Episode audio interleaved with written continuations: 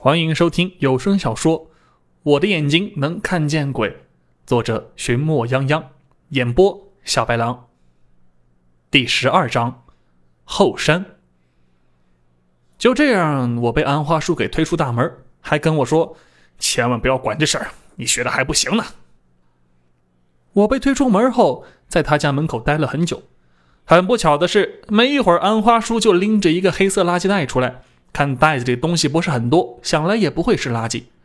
我悄悄藏起来，没有让他发现我。记得刚才安花叔说他要去地里干活，怎么不见他拿地上干红活的农具呢？我一想，准有猫腻，于是自己悄悄跟了过去。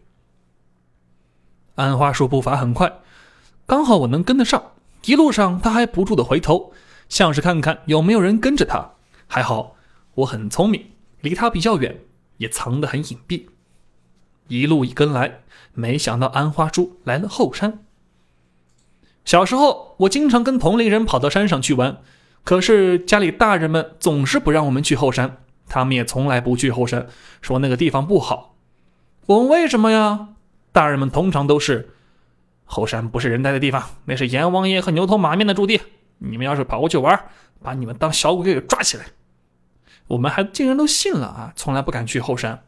不过今天跟着安花叔来后山，我可没见什么牛头马面这东西，甚至连一只小鬼都没见到，更不用说是阎罗王了。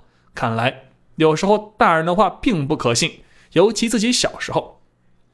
跟来跟去，安花叔终于停了下来。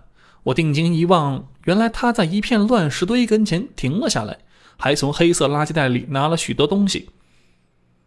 我往前一凑，才发现拿的竟然是些香火蜡烛和纸钱，看来是在祭拜什么人。安花叔点了香蜡，烧了纸钱，又在那跪着磕了几个头，样子很恭敬。看来这祭奠的不是一般的人。安花叔行完礼，走进乱石堆，接着在乱石堆里扔起石头来，看样子好像在找什么东西。我又往前凑了凑，这时看到安花叔突然停了下来，难道他发现我了？出来吧！看来我第六感还是蛮准的，一瞬间感觉是什么就是什么。你怎么知道我在这里呀？我笑嘻嘻地说：“我当然知道，我离他太近，他发现了我，其实就是想满足一下他的虚荣心。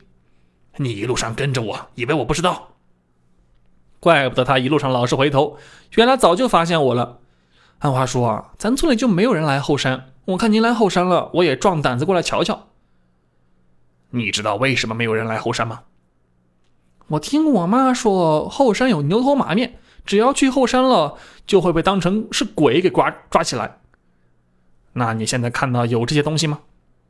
我望望四周，说道：“没有啊，就看到这里光秃秃的，不是草就是石头。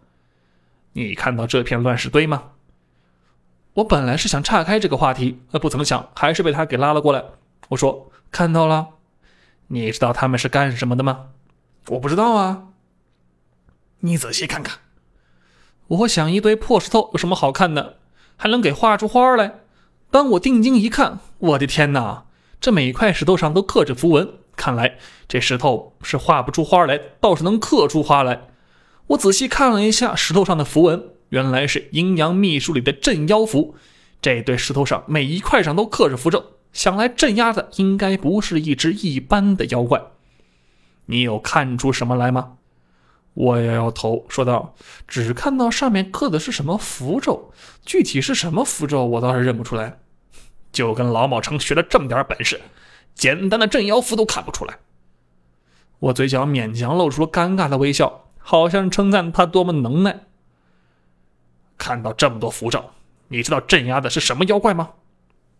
废话，我当然不知道。看把你给能的，你那点本事啊！全村人知都知道啊，你干啥啥不行，钱要的倒不少。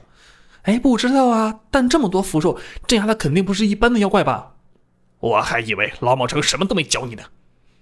我发现这人还真是的，给点阳光就灿烂，给点海水就泛滥。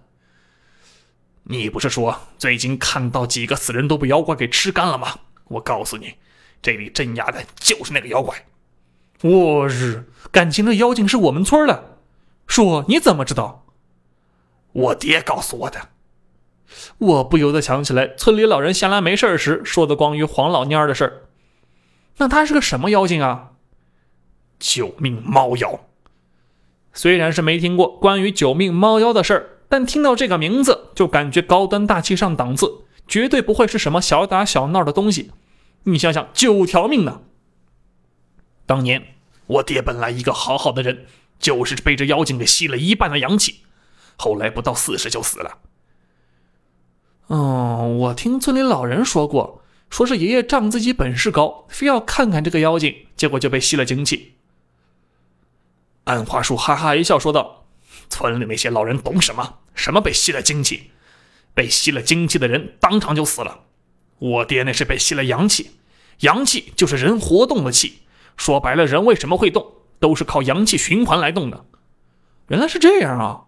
我说道：“当年我爹在城隍爷那里听说这块地方过几年会不太平，原因就是咱们村儿被镇着一只妖，这只妖再修炼几年就会出来，到时候……”咱们村可就遭大殃了。